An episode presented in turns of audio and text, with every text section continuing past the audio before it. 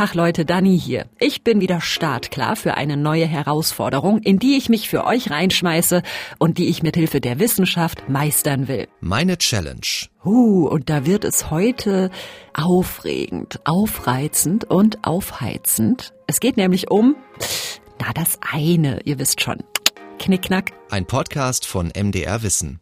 Ah ja, Sex. Eine ganz wunderbare Sache. Ich liebe ihn, ich brauche ihn, ich möchte gern möglichst viel davon haben in meinem Leben, sag ich jedenfalls jetzt im Moment. Aber wenn ich ehrlich bin, dann ist das nicht immer so. Es gibt Phasen, da fühlt es sich an, als hätten Lust, körperliche Nähe, Erotik, Sex gar nichts mit mir zu tun. So, oh nee, danke, lass mal lieber. Also komplette Lustlosigkeit. Und irgendwie reden wir dann nicht oft drüber, ne? Aber es zeigt sich, dass ich damit nicht alleine bin.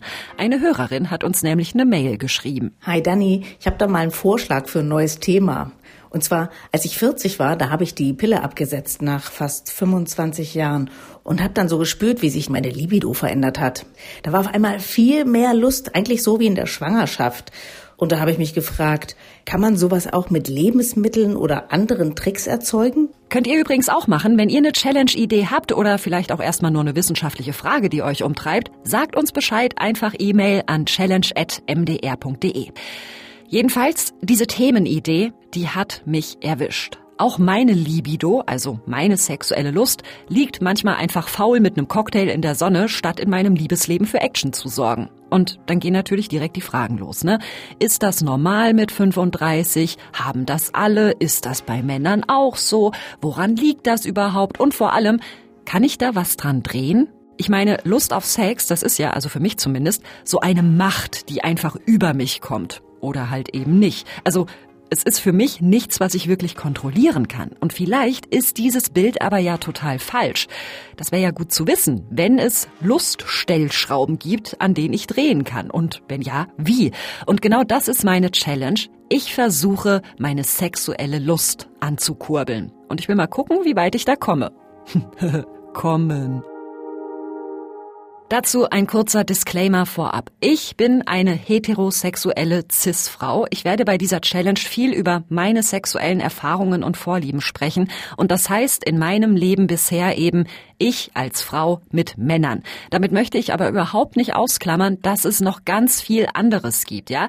Ich nehme jetzt in dieser Challenge mich als Beispiel. Ich glaube aber, dass ihr auch als Mann, als nicht-binäre Person oder eben auch als Homo oder Bisexuelle oder was auch immer, dass ihr trotzdem was mitnehmen könnt. Denn, kleiner Spoiler, am Ende haben wir alle bei diesem ganzen Lustding mehr gemeinsam, als wir vielleicht denken.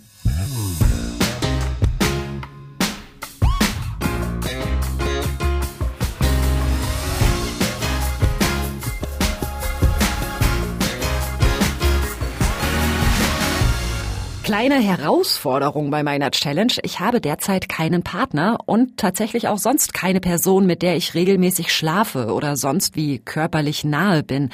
Aber das muss doch nicht heißen, dass in meinem Leben Lust keine Rolle spielt. Hier zum Beispiel, nur mal, das ist einer dieser Vibratoren, die haben so ein Vibrieren, was so ein Wommern ist, was ich vorhin meinte, das ist so ein tieferes Vibrieren. Und jetzt mal wollte ich jetzt zeigen, im Gegensatz dazu, dass es diese direkte Vibration, was irgendwie ja. so das ist so tiefer irgendwie, ja. ne? Ja, stimmt. Ich bin zu Besuch im Leipziger Sexshop Vögelei. Max Valerie hat diesen Laden mitgegründet. Ich war das letzte Mal in einem Sexshop vor, oh ey, 15 Jahren oder so. Das war eher duster, versteckt und ganz viel so vollbusige blonde Frauen und Muskelmänner auf den Produktverpackungen. Und hier in der Vögelei ist es jetzt ganz anders. Die Sonne scheint auf den hellen Holzboden. Das Ganze sieht aus wie so eine gemütliche Altbauwohnung. Ich darf auch alles anfassen. Es gibt keine idealisierten oder normativen Pornobilder, sondern es ist alles so entspannt, offen für alle, offen für alles. Max führt mich rum und ich hoffe, dass ich vielleicht hier so ein bisschen neue Inspiration kriege für meine Lust-Challenge. Was ist, wenn wir hier mal weiterschauen? Jetzt kommt hier nämlich die, äh, jetzt kommt hier viel rosa, viel lila. Ein paar Sachen davon kenne ich tatsächlich auch. Ja, erzähl Was mal. denn? Ich kenne hier den, den, den Satisfier, den habe ich. Und dann, ich glaube sogar, das ist ziemlich genau der, den ich auch habe. Sind das diese Rabbits? So, das sind die Sachen, die ich habe, die ich kenne. Ja. Also hier ist erstmal diese Wand-Abteilung, das sind so Massagestäbe. Hier sind ein paar Metalltoys, schwerere und leichtere, also die haben schon so richtig Gewicht, falls du nur mal oh, krass. haben willst, äh, Ja, anfassen willst. Hier ist so ein Dilator-Kit. Das sind so ähm, Dildos in verschiedenen Größen. Und hier gibt's Wir spazieren durch den Laden, tauschen uns aus über die Produkte und ich erzähle Max von meiner Challenge und frage ihn ganz direkt, sag mal, meinst du, das könnte schwierig werden, so ohne Partner auf mich allein gestellt? Ja, Lust ist ja nicht weg, weil man Single ist. Also Sexualität bleibt ja. Ich glaube, man kann sich schon vieles selber gönnen und vieles irgendwie selber schaffen und sich schöne, positive und auch vielleicht nährende oder warme Körpergefühle schaffen. Ja, schöne, nährende Gefühle schaffen. Das ist genau das, was mir fehlt in Phasen, wo ich so, naja, keine Verbindung habe zu meiner Lust und mich einfach fühle wie so ein unsexuelles Wesen im luftleeren Raum. Erhebungen zeigen, Frauen, die Sexspielzeuge benutzen, sind zufriedener mit ihrem Liebesleben. Und ich habe jetzt in dem Laden aber nicht unbedingt was Neues gefunden, was ich nicht schon kenne oder zu Hause habe. Und die Sachen, die ich habe, die erfüllen auch ihren Zweck. Also ich kann mir damit prima einen Orgasmus verschaffen. Nur das hat auch immer so ein bisschen was, naja, was Mechanisches. Also, das ist ja jetzt auch nicht schlimm, aber aus so einem fiesen Lusttief holt mich auch mein Sexspielzeug nicht raus. Also, ja, ich bin da gerade so ein bisschen in der Sackgasse. Ja, so diese Sexspielzeuge, die äh, sind natürlich eine Riesenerrungenschaft für die weibliche Sexualität. Das ist die Psychologin Madita Hoy. Sie erforscht am Institut für psychosoziale Medizin, Psychotherapie und Psychoonkologie der Uniklinik Jena, wie die weibliche Sexualität funktioniert. Aber Masturbation und Sex mit einem Partner, das sind ja auch unterschiedliche Aspekte, die auch einem unterschiedliche ja, Funktionen erfüllen können. Es hat auf der einen Seite diese Lustkomponente, wir können Sexualität haben, um uns selber Genuss zu bereiten. Das kann super funktionieren mit so einem Vibrator, aber es bedeutet halt auch emotionale Nähe, Intimität. Und wenn wir eigentlich darauf gerade, dass, dass das unser Bedürfnis ist und wir haben keinen Partner, dann hilft uns der tolle Vibrator gar nichts bei. Ja gut, ich meine, das war klar, ne? In einen Sexshop gehen, da vielleicht ein bisschen was kaufen und bumm, zack, peng, Feuerwerk im Schoß, Danny zufrieden, Lust-Challenge geschafft. Ja, dass es so nicht laufen wird, das habe ich mir schon gedacht. Und ja, es wäre total cool, diese Challenge hier mit einem Partner machen zu können. Aber auch in Affären, Freundschaften plus oder Beziehungen gibt es bei mir trotzdem immer wieder Phasen, wo ich an Sex nicht so wirklich Interesse habe. Ähm, bei den Frauen ist die häufigste sexuelle Dysfunktion vermindertes sexuelles Verlangen. Und tatsächlich haben wir da in dem Forschungsfeld ein ganz Riesenspektrum und eine Diskussion darüber, wie häufig ist denn überhaupt diese Störung.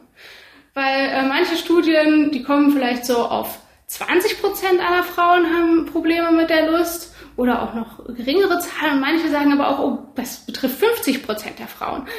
Und hier kann man sich schon denken, das liegt daran, dass auch unterschiedlich danach gefragt wird und unterschiedliche Vorstellungen davon bestehen, was ist denn überhaupt so eine Störung der Lust? Und ähm, wenn man jede zweite Frau quasi als krank bezeichnet, kann man sich auch schon vorstellen, dass hier vielleicht auch eine Pathologisierung von einem Verhalten auftritt, was vielleicht auch normal ist und dass man vielleicht auch die weibliche Lust wissenschaftlich lange Zeit noch gar nicht so gut verstanden hat. Ich finde, das sind zwei ganz wichtige Infos. Erstens, dass meine Libido manchmal einfach im Keller ist, damit bin ich nicht allein. Und zweitens, das muss gar nicht schlimm sein, sondern vielleicht ist das völlig normal. Aber wo zieht man die Grenze? Ab wann wird das denn zu einem Problem, um das ich mich kümmern sollte?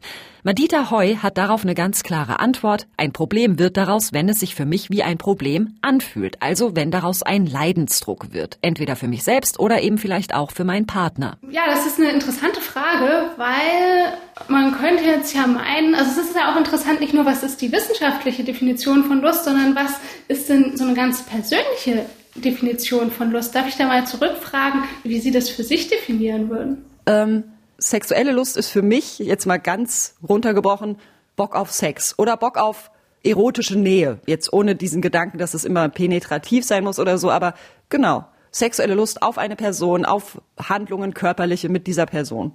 Das ist meine Definition. Also es ist hier schon eher so was Zielgerichtetes.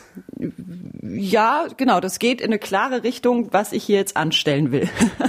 Ja, also diese, diese ersten Vorstellungen von Lust ähm, gingen auf die ähm, Psychologin Kaplan, Helen Kaplan zurück, die auch eine ähnliche Vorstellung hat. So, Lust ist so etwas wie Appetit auf Sexualität.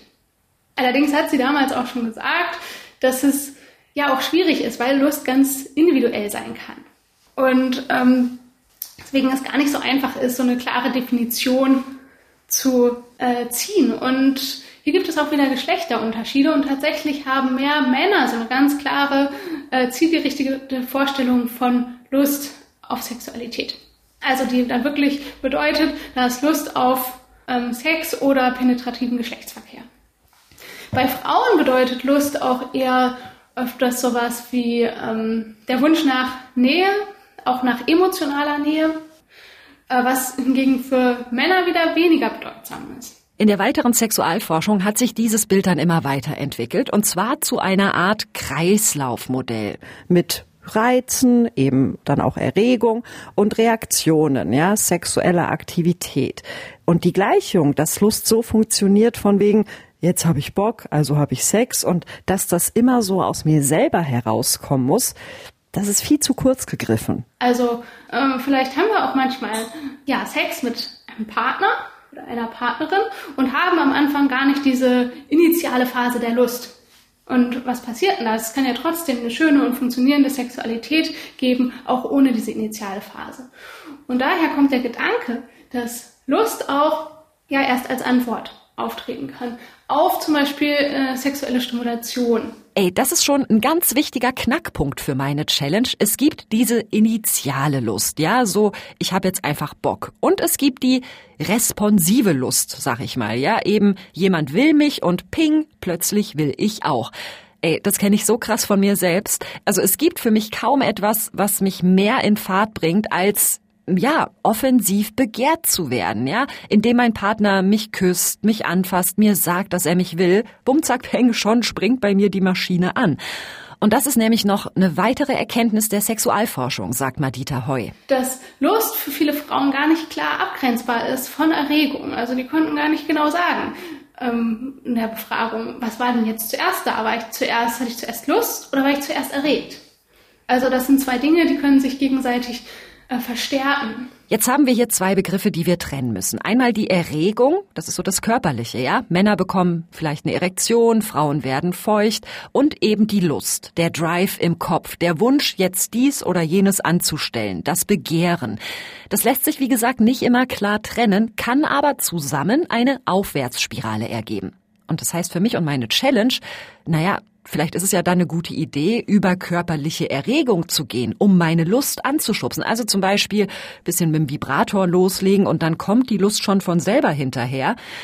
Ja, das kann theoretisch klappen. Es gibt da aber ein Problem. Der sexuelle Lustkreislauf, den Madita Heue eben beschrieben hat, der ist ziemlich störanfällig. Vor allem bei Frauen. Also kann ja ganz praktische Aspekte haben, dass ich zum Beispiel nicht in einer unpassenden Situation erregt werde. Deswegen gibt es so hemmende Faktoren. Aber die weibliche Sexualität, äh, dass dieses hemmende System aktiver, also wir sind anfälliger für so hemmende Faktoren. Und dann äh, sind wir vielleicht gerade so richtig in Fahrt gekommen, die, diese erregenden Faktoren haben zugenommen und dann kommt wieder irgendwie ein Störreiz, denken wir kurz, hm, wie sieht das jetzt aus? Und dann geht die Erregung wieder runter. Das heißt, das äh, duale Kontrollmodell, also man kann sich das so ein bisschen wie eine Bremse und ein Gaspedal vorstellen und äh, viele Frauen fahren dann sozusagen durchgehend mit angezogener Handbremse.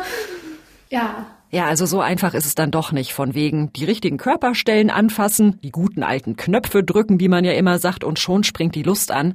Nee, am Ende gehört eben doch auch viel Kopf dazu. Und Madita Heu untersucht unter anderem, welche Faktoren es denn sind, die uns ausbremsen in unserem Lustempfinden.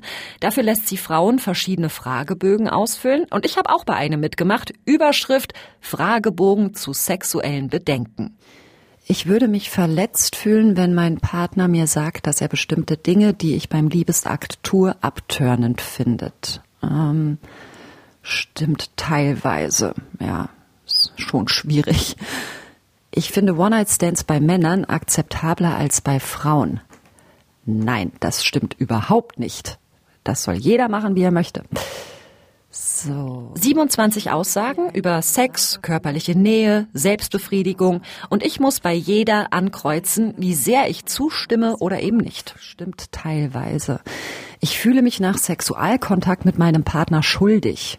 Nee, das stimmt überhaupt nicht. Ich fühle mich unwohl, wenn mein Partner mich nackt sieht. Hm. Ja, also so je nach Tagesform stimmt das schon manchmal. Ich schäme mich. So, und ich denke immer von mir selbst, ah, Sex, großartige Sache und läuft alles easy. Ich bin so offen und entspannt, wie man da nur sein kann. Ja, aber dann kommt Madita Heu um die Ecke. Ja, also ich habe mir das angeschaut und da sind ähm, drei Ebenen rausgekommen, wo ja, das so klang, als wären da schon auch Bedenken zur Sexualität vorhanden. Und. Bei mir sind das Zweifel an der eigenen Attraktivität, also so Gedanken wie, oh nein, hoffentlich sehe ich nicht dick aus oder oh Gott, meine Brüste hängen, wenn der Mann mir jetzt mein BH auszieht. Außerdem Sorge um die sexuelle Leistungsfähigkeit von wegen, oh je, hoffentlich gefällt meinem Partner oder meinem One-Night-Stand das, was wir hier machen und hoffentlich, ja, genüge ich ihm.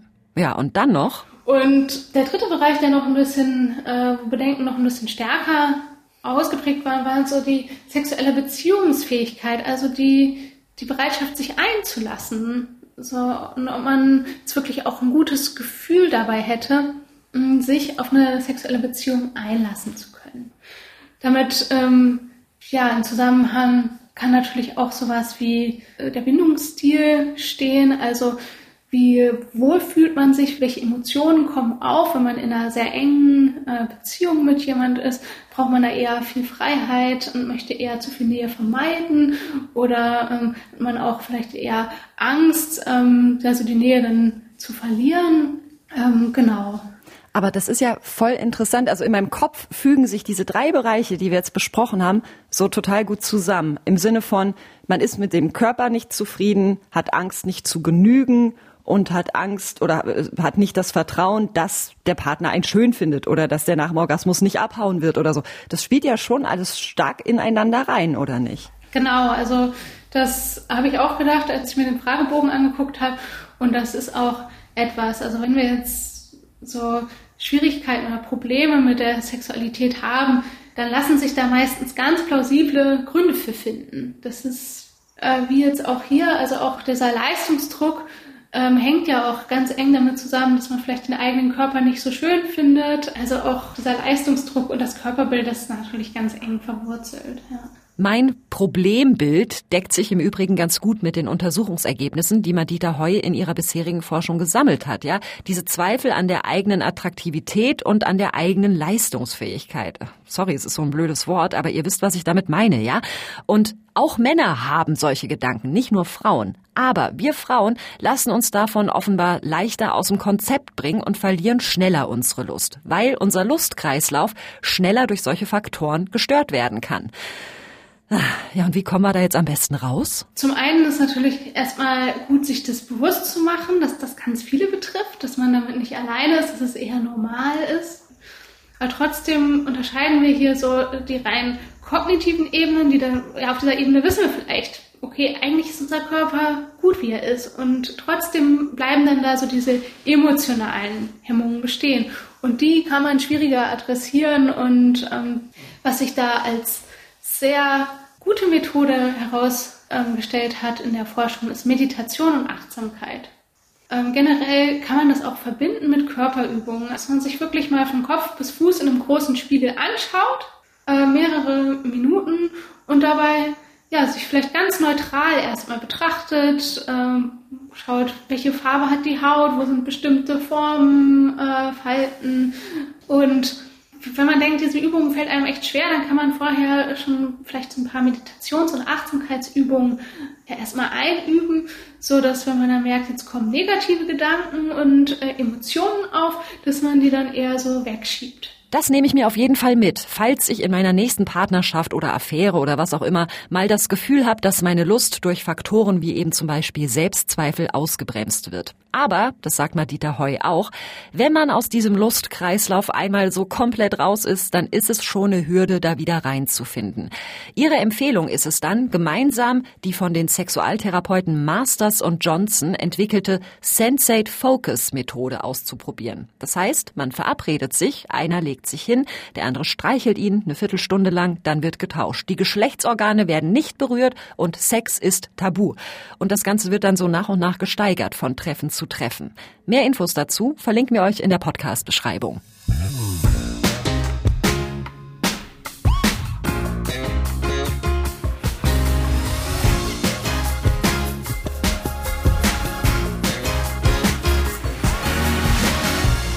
Das war ja jetzt ganz viel so Psyche und wie unser Selbstbild, unsere Erwartungen, unsere Beziehungen sich auf unser Lustempfinden auswirken. Es geht mir auch alles mega viel im Kopf rum nach diesem Interview und ich merke aber auch, dass mir das nicht reicht. Da ist doch irgendwie noch was anderes. Also wir sind doch wir sind doch auch manchmal einfach triebgesteuert, ja? Reflexion und Achtsamkeit hin oder her kann ich nicht auch an meinen Hormonen vielleicht was drehen, um meine Libido wieder in Schwung zu bringen? Ich bin Franka Parian, ich bin Neurowissenschaftlerin und im Moment vor allen Dingen hauptberufliche Wissenschaftskommunikatorin, schreibe Bücher zum Thema Hirn und Hormone. Also, Franka Parianen, jetzt bitte mal Butter bei die Fische. Welche Rolle spielen meine Hormone bei diesem ganzen Lustding? Die Sexhormone haben natürlich schon im Namen, dass sie dabei eine ganz wichtige Rolle spielen, diejenigen, die uns Lust machen und auch all das den Geisteszustand schaffen, der uns hilft, überhaupt erstmal aus dem Haus zu kommen und uns genug selbst zu überschätzen, um andere Leute anzuquatschen. Da sind Östrogen und Testosteron beide ganz wichtig. Aber auch so Sachen wie Bindungshormone, Oxytocin zum Beispiel, spielt nicht nur eine ganz wichtige Rolle irgendwie beim Kuscheln und bei Nähe und bei der Ruhe, die wir haben mit unserem Partner zusammen, sondern tatsächlich auch bei Orgasmen und wie besonders wir die empfinden. Dann nach dem Sex haben wir auch so Sättigungshormone zum Beispiel, die sagen, dass wir jetzt erstmal einen Moment schlafen können aber da es immer wieder diese Gerüchte gibt, dass Menschen auch ein zweites Mal Sex haben nacheinander, müssen wir sagen, dass die vielleicht nicht ganz so mächtig sind, wie wir uns das vorstellen. Und dann gibt es natürlich all das, was zum Bauchkribbeln beiträgt, also Adrenalin, Noradrenalin. Die Sachen, die uns sonst Stress machen, können uns eben gerade bei Lust und Liebe auch sehr viele positive Gefühle einbringen. Alles in Urkurven. Es ist also so ein ständiges Auf und Ab der Hormone. Unsere Hormone fahren zum Beispiel extrem auf Neues ab, ja. Deshalb kann ich mich, wenn ich frisch verliebt bin, stundenlang mit meinem Partner im Bett rumwälzen, ohne dass ich die Lust verliere. Und aus diesem Grund kann es eben auch in Langzeitpartnerschaften manchmal passieren, dass die Lust aufeinander so ein bisschen einschläft. Also wahrscheinlich ist es so, dass die spontane Lust ein bisschen nachlässt.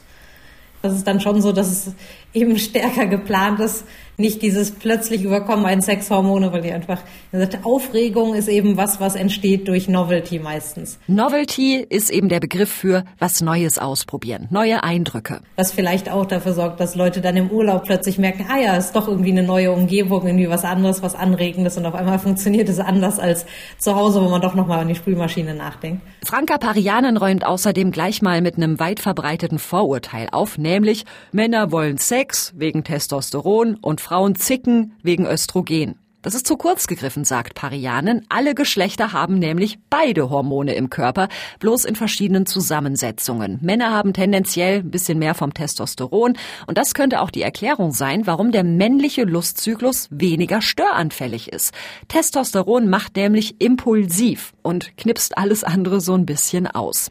Aber es gibt ja auch Frauen, die beim Thema Lust sehr impulsiv und zielorientiert unterwegs sind. Da würde ich mich durchaus auch manchmal zuzählen. Und es lässt sich ebenfalls erklären. Unser Körper kann nämlich sogar switchen von Östrogen zu Testosteron. Also unser Körper kann Hormone umwandeln von einem ins andere. Und das führt zu einem ständigen Hin und Her, hoch und runter. Also man hat grundsätzlich, haben wir eigentlich ja immer Schwankungen. Wir haben eben morgens diesen Anstieg von Stresshormonen. Wir haben die Sexhormone, die eben über den Tag eher nach unten gehen. Dann haben wir noch die Jahreszeitenschwankungen. Also wir haben diese eine Schwankung über den Zyklus so wahnsinnig stark aufgeladen, aber an sich sind schwankende Hormone quasi der Naturzustand. Wenn die rumstehen würden, würden sie ihren Job nicht machen. Fürs einfach so rumstehen haben wir unsere Nervenbahn und selbst die knüpfen Verbindungen. Sogar innerhalb eines Tages schwanken unsere Hormonspiegel, die für Lust zuständig sind, sagt Franka Parianen. Da haben wir morgens und nachmittags ein Hoch. Und das überrascht mich gerade, denn bei mir ist Lust total mit Abend verknüpft. Ja, so Sonnenuntergang, Dämmerlicht, das warme Bett. Ha, also so von hormoneller Seite aus gedacht, sollte ich mich mit Männern, die ich ins Bett kriegen will, vielleicht nicht zum Abendessen verabreden, sondern zum Frühstück. Und apropos Frühstück, es gibt ja so diese Geschichten, dass manche Lebensmittel als Aphrodisiaka auf unseren Hormonhaushalt wirken, also dass die uns Lust machen. Ist da was dran? Kann ich meine Libido durch bestimmte Nahrungsmittel anstupsen? Ja, das war das Klassische. So, ich glaube, bevor Menschen überhaupt wussten, was es Hormone gibt, haben sie alle möglichen Sachen gegessen, um sich zu sagen, das ist doch das, was Lust macht. Also bei den meisten Sachen, von denen wir denken, dass die jetzt irgendwie hilfreich sind, stellt man am Ende raus, mh, hm, da ist gar nichts oder wenig dran. Es gibt so ein paar Sachen, wo man sagt, ah ja, doch, okay, da gibt's jetzt zumindest Studien, die haben sich das mal angeguckt und die haben auch ein bisschen was gefunden. Da gehört zum Beispiel Ginseng dazu oder Ginkgo, Maca auch und Boxhornklee und etwas, das sich Erdwurzeldorn nennt. Das sind dann oft Sachen, die verbunden werden mit ähm, auch einem Anstieg von Sexhormonen, also wo man dann wirklich sagen kann, das steigt an. Okay, direkt mal googeln. Moment. So, Maca gibt's als Pulver und als Tropfen. Ich lese euch mal vor, was hier steht. Maca wirkt vitalisierend, hilft gegen chronische Müdigkeit und Depressionen. Alles klar. Außerdem soll die Wunderknolle das Viagra der Natur sein, steigert Potenz und Fruchtbarkeit bei Männern und die Libido bei Frauen. Hm. Ja, und sogar Franka Parianen sagt ja, ja, da könnte was mitgehen. Also besorge ich mir so ein Fläschchen, gibt's tatsächlich ganz normal in der Drogerie zu kaufen und gucke mal. Ein Glas mit ein bisschen Wasser. Und dann mal so ein paar Tröpfchen rein und rein damit. Also, ich mache hier jetzt noch das Glas äh, leer und dann soll die Wirkung relativ schnell eintreten, heißt es. Also ich stelle mir das ein bisschen so vor wie bei Koffein, das dann irgendwann so kickt. Ah, mal gucken. Es sind jetzt, Moment, kurz auf die Uhr gucken, es sind jetzt so zweieinhalb Stunden vergangen. Ich habe ein bisschen gearbeitet. So, und jetzt äh, habe ich hier meinen Laptop aufgemacht und surfe auf so einer Porno-Plattform rum, um zu gucken, ob das mehr mit mir macht als sonst, ob ich da irgendwie mehr drauf anspringe. Aber nö, also ich war jetzt sowieso nicht äh, im Modus, sage ich mal. Vielleicht habe ich mir das aber auch ein bisschen zu krass vorgestellt, von wegen, ja, so ein paar Tropfen reinballern und äh, dann schön mit Sexspielzeugen ins Bett abhauen und erstmal Party. Ich fühle mich aber eigentlich ziemlich genau wie vorher, muss ich sagen. Hm. Man muss da aber auch aufpassen, sagt Franka Parianen. Eigentlich wissen unsere Hormone ziemlich genau, was sie tun und unser Hormonhaushalt. Und der braucht das gar nicht unbedingt, dass wir da drin so rumrühren. Und deswegen muss man dann natürlich auch immer Sachen sagen, so Dinge wie Boxhornklee zum Beispiel, die möglicherweise Östrogen steigern, sind dann auch nicht zu empfehlen, wenn ich zum Beispiel eine Tendenz für Brustkrebs habe.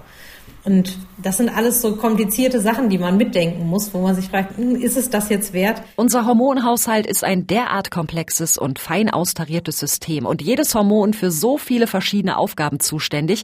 Wenn ich jetzt versuche, da einen Aspekt oder ein Hormon gezielt von außen zu beeinflussen, eben zum Beispiel mit Heilpflanzen oder sogar mit Medikamenten, dann ist überhaupt nicht absehbar, welche Reaktionen das noch alles auslösen kann.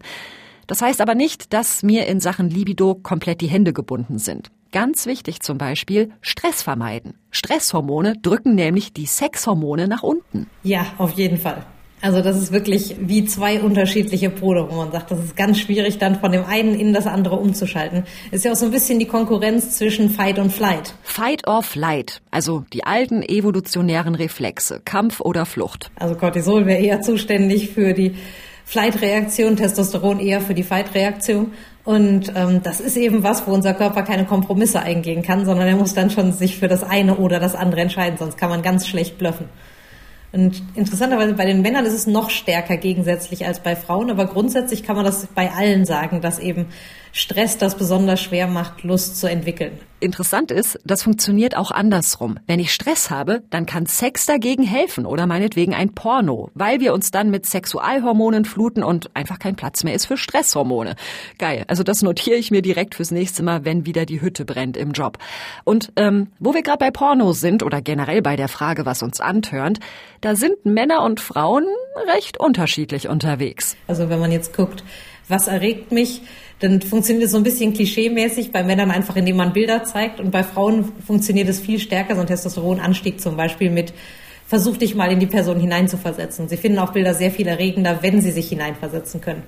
Im Ausgleich sind Frauen sehr viel flexibler, äh, was sie auf den Bildern sehen, an verschiedenen Geschlechtern. Also finden eher Frauen und Männer erregend, während Männer eher sagen, entweder sehe ich Männer oder ich sehe Frauen, je nachdem, was ich persönlich erregend finde und für das andere kann ich mich nicht öffnen. So viel zum Thema, die Frauen sind die komplizierten. Und also wirklich? Genau. Und Frauen können zum Beispiel auch mit dem gleichen Video oder mit dem gleichen Stimulus länger was anfangen, also sich dann nochmal anders reinversetzen, nochmal anders drüber nachdenken, während Männer lieber eher ähm, das gleiche Video nicht zweimal sehen wollten oder die gleiche Person nicht zweimal sehen wollten. Das geht mir übrigens ganz genauso. Also zeig mir ein Bild von einem nackten Mann, das wird nicht viel mit mir machen, aber zeig mir ein Bild von einem nackten Mann und erzähl mir eine Geschichte dazu, in die ich mich reinversetzen kann, eine Handlung, die ich mir vorstellen kann. Uh, und schon kriege ich rote Bäckchen. Also ganz viel Lust geht bei mir und offenbar ja auch bei vielen anderen Frauen über die Vorstellungskraft, über Empathie und auch über Erinnerungen an sexuelle Erlebnisse, die man mal hatte und toll fand. Und das bringt mich übrigens auch wieder zurück zu diesem Lustkreislauf. Wenn ich gerade ein erfüllendes Sexleben habe, dann flutscht es bei mir auch mit dem Lustempfinden. Also ich habe da viel mehr Bock. Es ist wie so eine Aufwärtsspirale. Guter Sex steigert meine Lust und die Lust macht wiederum noch mehr Bock auf Sex. Lässt sich diese Spirale aufwärts, die ich da an mir beobachte, lässt sie sich auch aus hormoneller Sicht bestätigen? Wahrscheinlich schon. Es gibt auch äh, Zeichen, die sagen eben, je mehr Sex und Spaß man mit sich selbst hat, desto mehr Freude an Sexualität hat man im Allgemeinen und das durchaus ermutigen sowieso. Und ähm, wir haben mir einmal gesagt, dass diese Reize, die ich mit Sex verbinde, dass die eben dazu führen, dass ich dann im nächsten Moment wieder Lust auf Sex habe. Und ähnlich ist es dann auch wahrscheinlich, wenn ich besonders viel Sex habe in besonders vielen Situationen, dann habe ich natürlich auch viel mehr Assoziationen, dass ich plötzlich an das denke und denke, ah ja, das ist ja, wo wir, ah, hm, ja genau.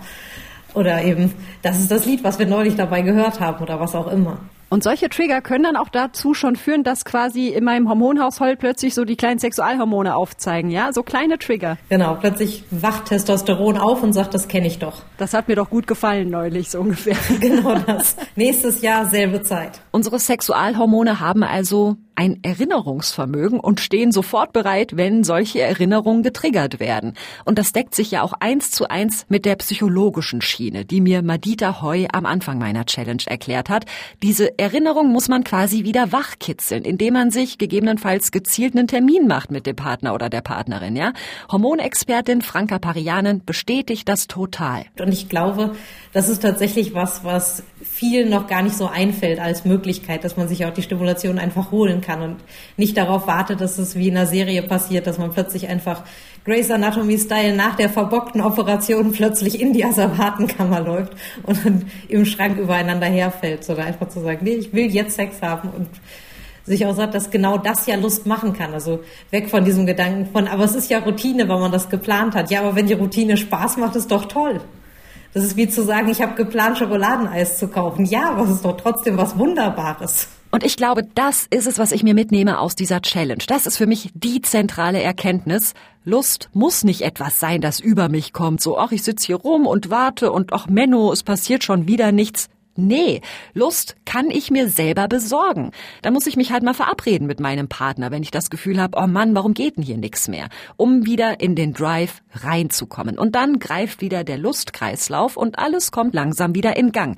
Das gilt nicht nur für Partnerschaften, sondern auch für mich selbst. Ja, wenn ich wieder so ein Tief hab von wegen, oh Gott, ich bin das unsexuellste Wesen der Welt, kein Mensch packt mich an, in meinem Single-Leben ist nüscht mit Lust da hat mir Max aus dem Leipziger Sexshop Vögelei übrigens auch noch eine schöne Geschichte zu erzählt. Ja, die spannendste Ausreißerin, das war eine Mit-60erin, die ist in Rente gegangen und wollte sich nochmal für ähm, ihren Herbst des Lebens mit Sextoys eindecken, hat sich irgendwie für 350 Euro sehr hochwertige Produkte geholt und war ganz aufgeregt, als ich war. Das war einfach so schön zu sehen, weil sich das so zu gönnen und zu sagen, ah, ich bin jetzt in Rente und will jetzt aber auch noch mein Leben genießen und weitermachen.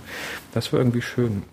Diese Frau ist ab sofort mein Vorbild, denn, das müssen wir festhalten, ich habe diese Challenge nicht geschafft, glaube ich. Also ich habe durch Mackertropfen oder Achtsamkeit jetzt nicht mehr Lust bekommen. Aber vielleicht muss ich das ja auch gar nicht. Wenn ich Bock habe, dann kann ich mich mit einem Sexspielzeug ins Bett verziehen und eine gute Zeit haben. Das funktioniert auch immer ganz prima. Und wenn das halt mal eine Zeit lang nicht so ist, weil ich andere Sachen im Kopf habe, dann ist das normal und okay. Und gewisse Schwankungen unserer Libido müssen wir auch einfach aushalten.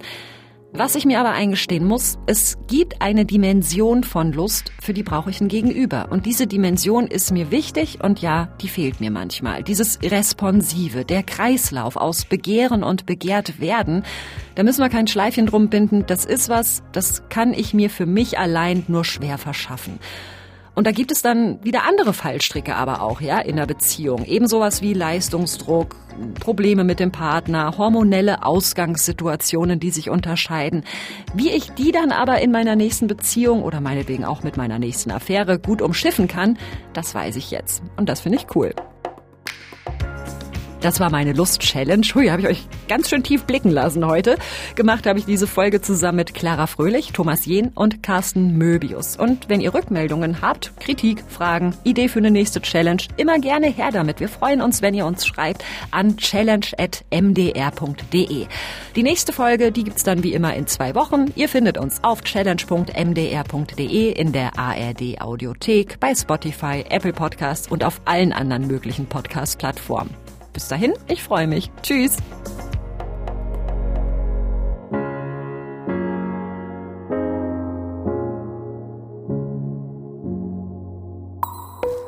Das war Meine Challenge, ein Podcast von MDR Wissen.